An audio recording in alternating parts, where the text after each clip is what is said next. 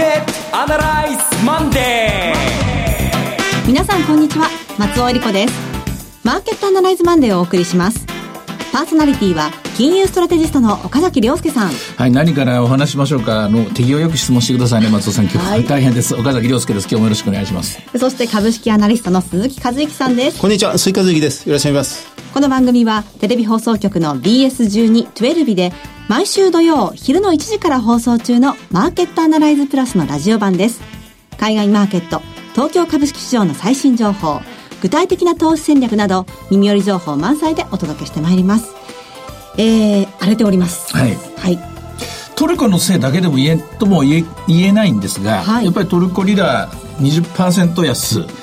で、えー、トルコ長期金利20%ですか。なんか2割っていう水準がなんか目標だったのかもしれませんが、しかしこれはあの、アルゼンチンが最初に口火を切って小さな穴が開いて、はい、で、その次に今トルコ、これ3ヶ月ぐらいかかりましたかね。で、今これが、えー、飛び火しようとしているのが南アフリカランドなんですかね。要するにまあ、えー、新興国通貨を順番にまあこれヘッジファンドなんかそこをですねターゲットにして攻めてるんでしょうけども当然売られるには売られるだけの理由があってのことで特に今回のトルコリラに関して言うと大統領同士の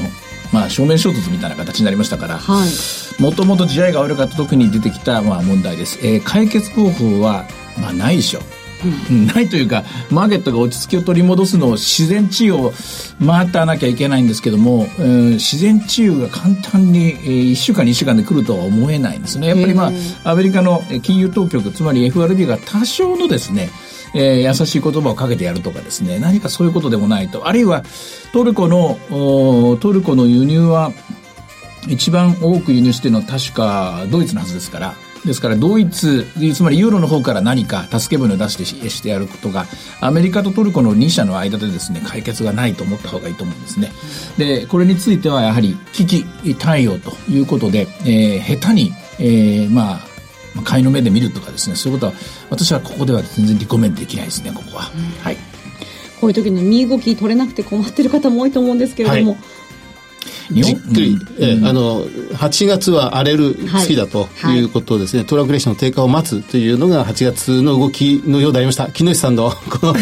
土曜日の放送の、うん、テレビの方ではですね。はい、はい、おっしゃってましたけれども。ではそんな今週の攻略法を、攻略法ですね。伺いたいと思います、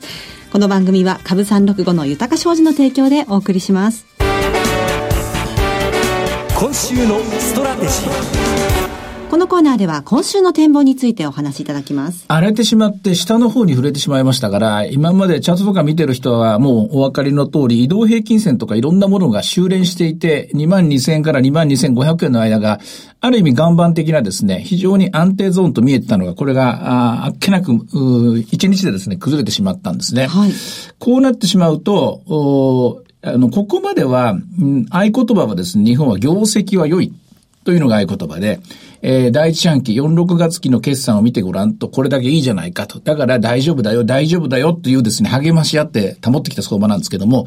もう業績出ちゃったんですよ。ええということは、今日から励まし合う言葉ないんです、日 本株に。はいつまり、えー、しばらくこれなんか強気で、こうなったらこうなる、良くなるよとか言うけども、その支援材料がしばらく日本株ないんですよ。ない中で、えー、腹の展開となって、しかもお盆休み、えー、みんなお休みを取る。まあ、各有私も今週末から休もうかと思ってるんですけれども、あのー、そういう状況の中ですから、日本株は、まずは水準が下方修正されたと思います。22,500円から23,000円期待という、まあ、そういうレンジ感を持ってた人がいるんだと思うんですけども、もう逆に22,500 500円がもう戻りのめどになってしまったと言いますかね。2万2000円から2万2500円にかけてかな。えー、220から225にかけてっていうところなんでしょうね。えー、今日も2万2000切っちゃってますけどもね。この辺のところが逆にこう重たくなってしまった、えー、ゾーン、1週間はこういう動きだと思います。えー、戦略戦術的には1週間2週間の対応で言うとやはり2万2000円台が戻り売りになってしまった感じがありますね。で、突っ込んだところを買いたいと思うんですけども、突っ込みはやはり前回の21,500円ぐらいしたかね、安いのところは。あそこまで引き付けないとまず無理でしょうし、で、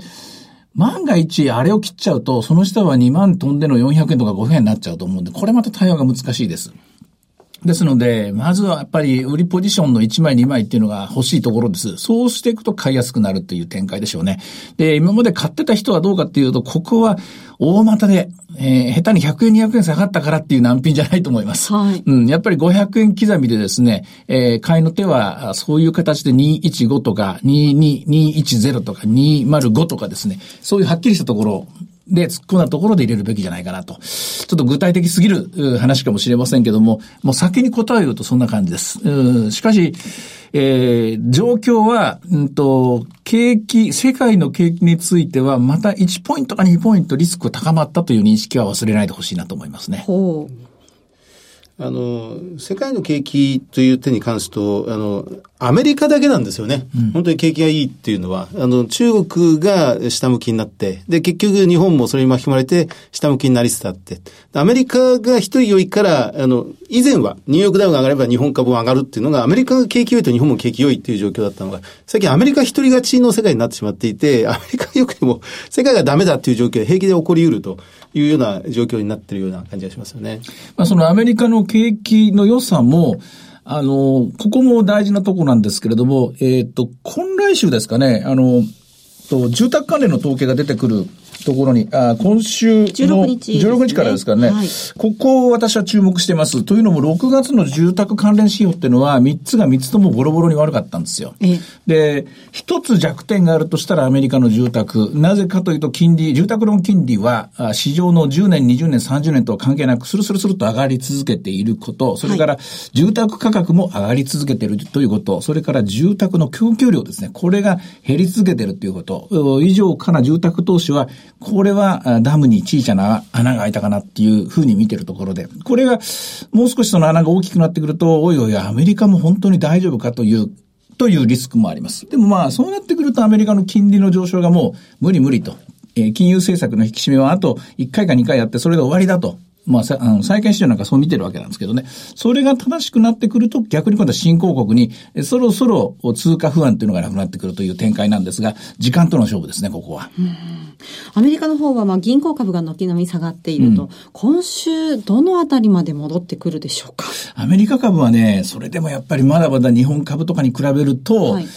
まだ強いところがありますね。うん、まだ強いところがあるっていうのは、その消去法です。こうなってくるともういよいよ株なんていうものは買える株は世界にアメリカ、アメリカしかないなんていう、ええ、へんてこりな、まあ、矛盾した理屈になっていくんですけどね、そんなことしてたらアメリカ株の、えー、いわゆるバリエーションがめちゃくちゃ高くなって、で、アメリカがこけると言いますか、ちょっとと、えー、下り坂になった時にものすごい落ちになってしまうと。うん。まあ、いい、典型的な例があの、Facebook とか Twitter の動きですけれどもね、はい、ちょっとしたことで20%ぐらい落ちるわけなんで、で、これまた不安なんですが、ただ、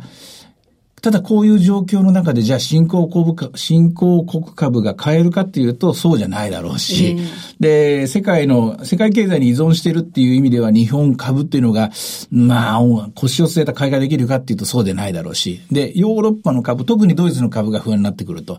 やっぱりアメリカしか、アメリカしかないだろうと。グーグルしかないだろうみたいなことをすぐ思っちゃうんですが、ですがですが、ここはやっぱりね、自重するとこですね。腰を据えた会話、えー、昨日、一昨日の放送じゃないですけども、はい、まあ9月からでもいいんじゃないですか。遅くないと思いますね。半月まず、えー、まずトレーニングだと思いますね。今持ってるポジションをどう整理していくか、えー、まあどう利益を確定してるか、売り方はこれ、よし来たぞっていう感じなもんでしょうけども、どこで、えー、売りは売りのポジションで利益を確定するか、えー、こういう一週間になりそうですね。あの、各国の通貨が下がっている中で、その持ってる方々、どんな風にしたらいいのかと思うんですけれども。あのね、トルコリラに関してはですね、えっと、怪我の度合いによりますよ。あの、持ってる財産をすっ飛ばすとっていうことになったらこれやめた方がいいんですけれども、はい、例えばまあ、これで全部のポジションで、えー、数パーセントの下落だったなっつったら、そうすると逆に買いの目で見た方がいいでしょうし、これも本当、100人いたら100人とも全然戦術違います、ここは。はい、こうなってくると。で、え単純にですね、今すぐえー、金曜日、木曜日のレベルまで戻るかって、これは戻らない。はい、しかし、こっから1割下がったら1割戻るかって、それは戻る。うん、こんなもんです。荒れてる相場ですからね、鉄火場状態ですから。ですからそういう意味では自分のポジションと相談しながら、お財布と相談しながら、という、まあ、そういう段階に入ってきたと思うので、アドバイスするのはですね、えー、とても難しいと。難しいという、それしか言えが言えないですね。えー、同様に南アフリカランドでもね、いろいろ。南アフリカランドはまだ始まったばっかりですよね、これね。うん今回のこの通貨下落というのは、ど、ど、過去の例で言うと、ど、どのあたりをイメージしたらいいんでしょうね？あ過去の例で言うと、これアジア通貨危機とやはり似てます。ほうあの、どこが似てるかっていうと、非常に時間はゆっくりしてるんですけども、えーアルゼンチンに始まって、そそして、いあの、一時まあブラジルが来るかなと思ったら来なくて、おそらく、えー通貨のお投機筋っていうのはいろんな通貨に売りを仕掛けたんだと思うんですね。はいで、順番順番に仕掛けてって、共通するのは経常収支の赤字国。で、えー石油価格が上がってますから、石油が産出できない国。で、えーアメリカからの借り入れ、つまりドルの借り入れが多い国。で、そうやっていくと、まず真っ先に一番弱かったのはアルゼンチン。はいで、次いでトルコも弱いと。はいで、南アランドとかも弱いだろうっていう、こういう、えー筋書き通りに動いてるんじゃないかと思います。で、で、ただ、あの、アジア通貨危機の時はですね、ほぼ横に連鎖しちゃったで、しちゃった、しちゃったんですね。その、えっ、と、地域ごとに、タイバーツ、インドネシアで、マレ、あの時はマレーシアリンギットに、リンギットにですね、えージョージ・ソロスが大量のショートを持ち込んで、そこで、えーここが爆発してインドネシアからあの地域というのでこう言ったんですけども、今回はその地域じゃなくてその仕組み、構造的な似てるものが全部狙い撃ちにされてると、こう考えた方がいいと思いますね。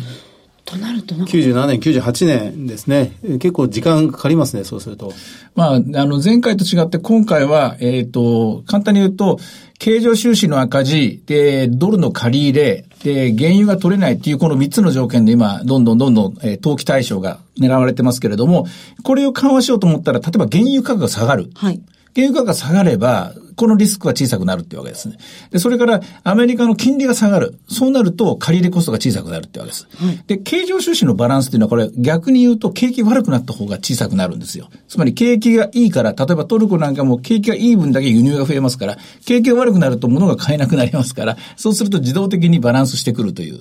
こういう仕組みになります。ですから、えー景気悪いのを催促してるみたいな、そういう形なんですよね。まあ、まあ、相場っていうのは大体その先読み、先読みとか前倒し前倒しでぐるぐるぐるぐる回っていきますので、えー行き着くとまで行くとしたらこういう形になります。で、ただ、アジア通貨危機は、えーチャートとか昔のデータを見てもらえばいいんですけども、1割2割の下落じゃないですからね。ねえー半値になるとか4分の1になるとか、はいそれぐらいの下落まで行ってやっと止まるというところですから、ここは、助け舟がやっぱり必要だと思いますね。そうですね。まあ、あの時は危機対応策ってのは、まあ、まあ、何も完備されていないような状況でしたからね。今回まだちょっと始まったばかりでどこまで行くのか。えートルコはね、どこの、おそらくユーロが助け舟をする、出すしかないと思うんですね。で、南アランドなんかも、やはり IMF、IMF とそれから、そうで、どうでしょうね。イギリスに力はないから、やっぱりユーロとアメリカしかないと思うんですけどね。例えばアジア通貨危機は最終的に、あの、えっと、なんだっけあれは、あの、チェン、チェンマイサミットだったかな。あそこで、えー、タイのところでやっぱり日本がそこに、えー、こう、安全面とかセーフティーネットをかけるというので、もう二度と起きないようにという仕組みを作ったんですね。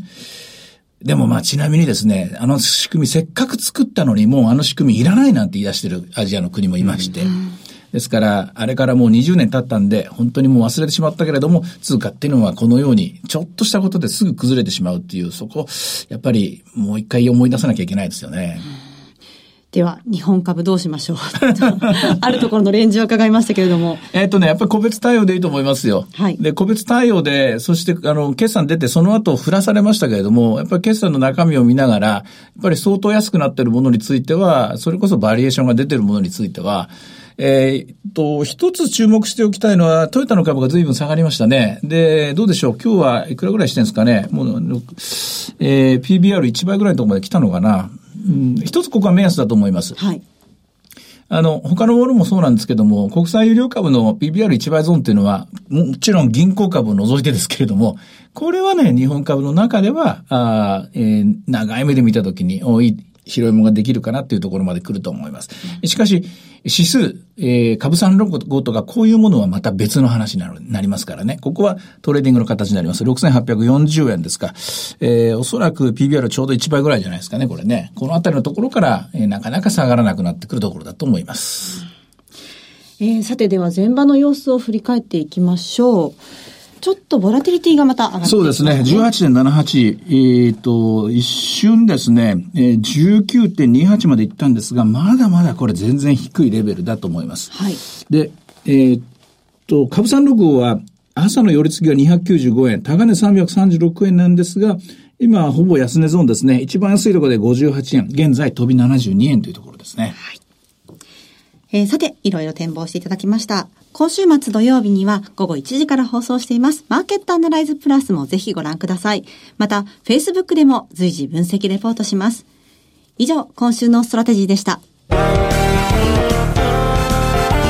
ケットアナライズマンデーそれではここで株365の豊商事からのセミナー情報をお伝えします。熊本で豊商事資産運用セミナー2018年度後半日本世界経済の行方が開催されます。9月1日土曜日午前10時半会場11時開演です。第1部は岡崎さんによる資産運用の新規軸と題したセミナー、そして大橋弘子さんと豊商事の木下博樹さんによるトークセッション、日経平均で資産運用、クリック株365の活用術とはが開催されます。休憩を挟んでからは杉村富夫さんによる2018年後半の株価、為替動向、原油価格、国際情勢を語ると題したセミナーがございます。会場は熊本市中央区花畑町にあります TKP 熊本カンファレンスセンター借役です。さらにもう一つ株365の豊か商事より岡崎さんご登壇のセミナーです。京都で豊か商事資産運用セミナー in 京都が開催されます。10月13日土曜日12時半会場午後1時開演です。第1部は、江森哲さんによる2018年注目の貴金属エネルギー価格の行方と題したセミナー。そして、江森さんと大橋弘子さんによる特別セッション。日経平均で資産運用。クリック株365の活用術とはが開催されます。第2部では、岡崎さんの株式セミナーがございます。会場は TKP 京都市場烏丸カンファレンスセンターホール 3A です。熊本、京都のセミナーともご応募は次の電話番号にお願いいたします。豊か商事お客様サポートデスク、フリーコール0120-365-281、0120-365-281です。受付時間は土日祝日を除く9時から午後7時です。なお、会場では取扱い商品の対応を行う場合があります。続きまして、毎週土曜日午後1時から放映中の BS12-12 マーケットアナライズプラスからのセミナー情報です。こちらも京都での開催です。題してリアルマーケットアナライズ2018 in 京都9月8日土曜日京都烏丸コンベンションホールです。BS12-12 のマーケットアナライズプラスのホームページからリアルマーケットアナライズの応募フォームにご記入いただくかお電話でご応募ください。電話番号は0120 0120-953-255 0120-953-255です。通話料無料、自動音声応答サービスにて24時間ご応募を受けたまっております。くれぐれもおかけ間違いのないようにお願いいたします。また、応募はお一人様一回限りでお願いします。個人で複数応募いただいても無効となりますのでご了承ください。締め切りは8月29日水曜日です。最後はテレビ番組のご紹介です。いつでも全国無料の放送局 BS12-12 では8月15日水曜日夕方5時59分から BS12 プロ野球中継2018福岡ソフトバンクホークス対東北楽天ゴールデンイーグルス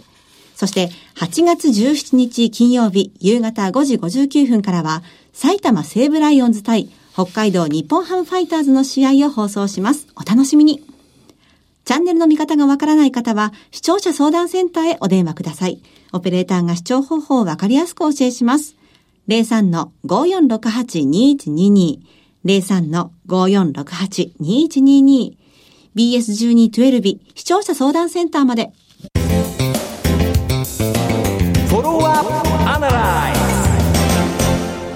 今週もやってまいりました。鈴木さんの注目企業のお時間です。はい。えー、私の今週の銘柄は、えー、富士ソフトです。はい、銘柄コード9749です。えー、コンピューターのソフトウェアを開発する会社ですね。システム会社です。はい、で、あの、グループ全体で社員が1万人おりまして、うん、今、なかなかエンジニアを、システム開発エンジニアをもう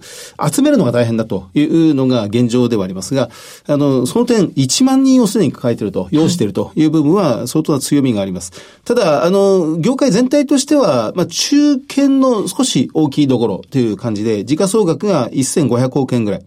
それで売上が1900億円。で、えー、経常が100億飛んで3億円ぐらいという。えー、ROE は少し低めです。ROE5.6%。配当利回りが0.7%。PBR が1.4倍。というところですね。あの、この富士ソフトの強いところっていうのは、まあ、ロボットがすごい有名なんですが、あの、組み込みソフトという非常にわかりにくい、えの、要は、この、例えばスマホだったらスマホの中に入っていて、このスマホを動かしてるっていう、はい、そその組み込みソフトで非常に強い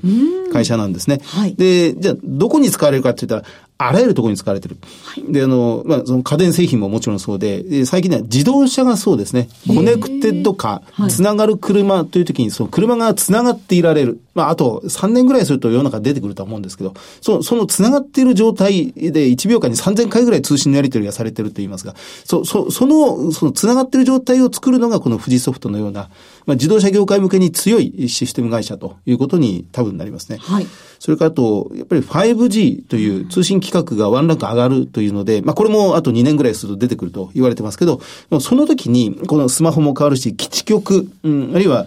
その、まあ、その無線につながるもの全てが変わるということになりますが、やっぱりその中にこのソフトが組み込まれていて、えそこでこの富士ソフトの力というのは、まあ存分に発揮されるということになっていきそうですね。あの、最近では働き方改革なんてことが、はい、なんか少しあまり耳にしなくなった気もしないでもないんですが、まあ、もう底辺ではずっと続いていて、まあ、長時間労働をなくそうというところからスタートして、今や生産性改革、革命というところにもうどんどん広がってますけど、そ、ねはい、そのためには必要なテレワーク、まあ、在宅勤務ですね。それから、まあ、クラウドコンピューティングを使うという、まあ、そそういう時にこのフリーソフトというものが裏側で相当活躍していることになりそうですね。うんまあ、世の中本当すべてがね、リモコン時代ですからね。ね何もかもが、えー、まず何をして何をして、えー、Q&A 方式でね、次何して何をしてって、で、で、また元に戻ってるの、その繰り返しですから、全部ソフトなんですよね、これね。そうそうですね。まあ、外側はこの見た目変わんないんですよね。うん、内側がバージョンアップして2.0から2.1、2.11、2.12にどんどん変わっていくと いう感じですもんね。うん、あと、えー、数字で、あの、鈴木さん述べてましたけども、時価総額は1500。1500。売上がえー、売上1900億。あちょうどいいぐらいですかね。まあ、全然その辺から見ると安いですね。今、はい、今の時代ってこの、P、昔ながらの PSR ってもう一回見直さなきゃいけないと思うんですよね。そうですね。あの、PSR、売上高株価倍率のようなもので、はい、まあ、どこまでいけるかっていう投資尺度がなくなると最後はそこに頼ったりなんかするんですすごいバランス悪くなんですよ。えー、この間資生堂が乱高下したでしょ。はい、あれ、時価総額3兆円で売上1兆円なんですよね。だから3倍あるんですよ、時価総額が。だからもうみんなパンパンなんですよ。だから利益が目いっぱい張ってても、あの、売上がちょっとしか伸びてない。そこ目つけちゃられるだけでもガクッと動いちゃうんで。これまたもう、えー、株がもう、えー、飽和状態の時の一番大事なシグナルなんですよ。えー、言われてみれば食品株先週ずいぶん下がりましたけど、やっぱり割高だと言われてみれば、本当にその通りの銘柄がどんどん下がってる、はい、利益だけ見るとね、まだいけるって言うんですけどね、売上との比率で言うと、そんなに売り上げも、バカバカね、例えば同じものが食べないでしょ。そうですね。で、その売り上げの限界っていうのがあるんですよね。はあ、じゃあこう割安すぎるのでもなく、ちょうどいいちょうどいいぐらいのところで、うん。資生堂だって資生堂の売り上げの限界も多分あると思うんですよね。そこのところが多分、この間乱高下した背景にあったんじゃないかなと思うんですね。なるほど、そうですか。よくわかりました。さてマーケットアナライズワンでそろそろお別れの時間です。ここまでのお話は岡崎亮介と追和人。そして松尾恵里子でお送りしました。それでは今日はこの辺で失礼いたします。さよなら。この番組は株三六五の豊か商事の提供でお送りしました